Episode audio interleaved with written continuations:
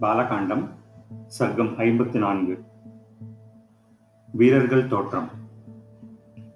முனிவர் வசிஷ்டர் காமதேனுவை கொடுப்பதற்கு இசையவில்லை என்றதும் விஸ்வாமித்ரர் தன் படை வீரர்களைக் கொண்டு பலவந்தமாக அதை பிடித்திழுக்க ஆரம்பித்தார்.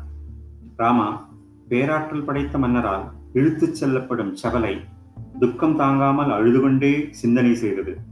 இது என்ன அரசரின் வேலைக்காரர்களால்? நான் இழுத்துச் செல்லப்படுகிறேனே. மேன்மை பொருந்திய வசிஷ்டரால் நான் கைவிடப்பட்டு விட்டேனோ என்று துயரத்தால் கசங்கிப் போனாள்.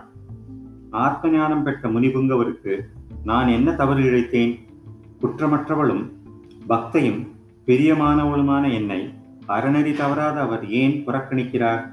இவ்வாறு ஆலோசனை செய்து அடிக்கடி பெருமூச்சு விட்டுக்கொண்டு ஏதோ ஒரு முடிவுக்கு வந்தவளாக நூற்றுக்கணக்கான வேலைக்காரர்களை புறந்தள்ளிவிட்டு காற்றைப் போல் கழுகிய வேகத்துடன் வசிஷ்டரின் திருவடிகளை சரணடைந்தாள்.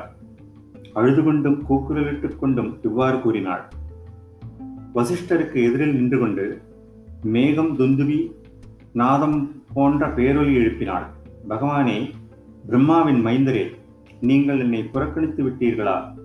உங்களிடமிருந்து பிரிந்து அரசு வேலைக்காரர்கள் என்னை இடித்துச் செல்கிறார்களே அதன் காரணம் என்ன? இதை கேட்ட பிரம்மரிஷி துக்கத்தால் தகிக்கப்பட்டவளும் சகோதரி போன்றவளுமான அவளை பார்த்து சொன்னார். சபலே நான் உன்னை கைவிட மாட்டேன். நீ எனக்கு எந்த குற்றமும் செய்யவில்லை. இந்த மன்னர் மிகவும் பலசாலி. அந்த கொழுப்பினால் உன்னை அழைத்துச் செல்கிறார்.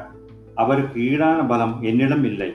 அத்துடன் தற்சயம் அவர் நாடாளும் மன்னர். பலம் மிகுந்தவர். மன்னர் க்ஷத்ரியர் உலகுக்கு அதிபதி. யானை குதிரை தேர்ப்படைகளுடன் அக்ஷோகினி சைன்யத்துடன் வந்திருக்கிறார். காற்றில் அசைந்தாடி பறக்கின்ற கொடிகளை உடையவர். ஆகிய இந்த காரணங்களால் இவர் என்னிலும் ஆற்றலுடையவர். இவ்வாறு வசிஷ்டரால் சொல்லப்பட்டதும் பேச்சுக்கலையின் நுட்பங்களை அறிந்த சபலை எல்லையில்லாத ஆற்றல் கொண்ட பிரம்மரிஷியிடம் வணக்கத்துடன் கூறினாள். க்ஷத்திரியர்களுடைய பலம் ஓரளவிற்கு உட்பட்டது. பிராமணர்கள் அவர்களை காட்டிலும் அதிக சக்தி பெற்றவர்கள். பிரம்மன் தெய்வீகமான பிரம்ம பலம் க்ஷத்திரியர்களுடைய காட்டிலும் மிகவும் மேலானது. தங்களுடைய பலம் ஒப்பில்லாதது. தங்களை காட்டிலும் பலமுள்ளவர் எவரும் இல விஸ்வாமித்ரர் மிக்க வீரமுடையவர்தான். ஆனால் தாங்கள் யாராலும் வெற்றி கொள்ள முடியாதவர். தேசமிக்கவரே தங்களுடைய பிரம்ம பலத்தால் நானும் பேராற்றல் பெற்றுள்ளேன். எனக்கு உத்தரவு கொடுங்கள். அவர் எந்த அகந்தை செருக்கினால் இத்தகைய தவறான வழியை பின்பற்றுகிறாரோ அந்த அகந்தையை அடியோடு விடுத்து விடுகிறேன்.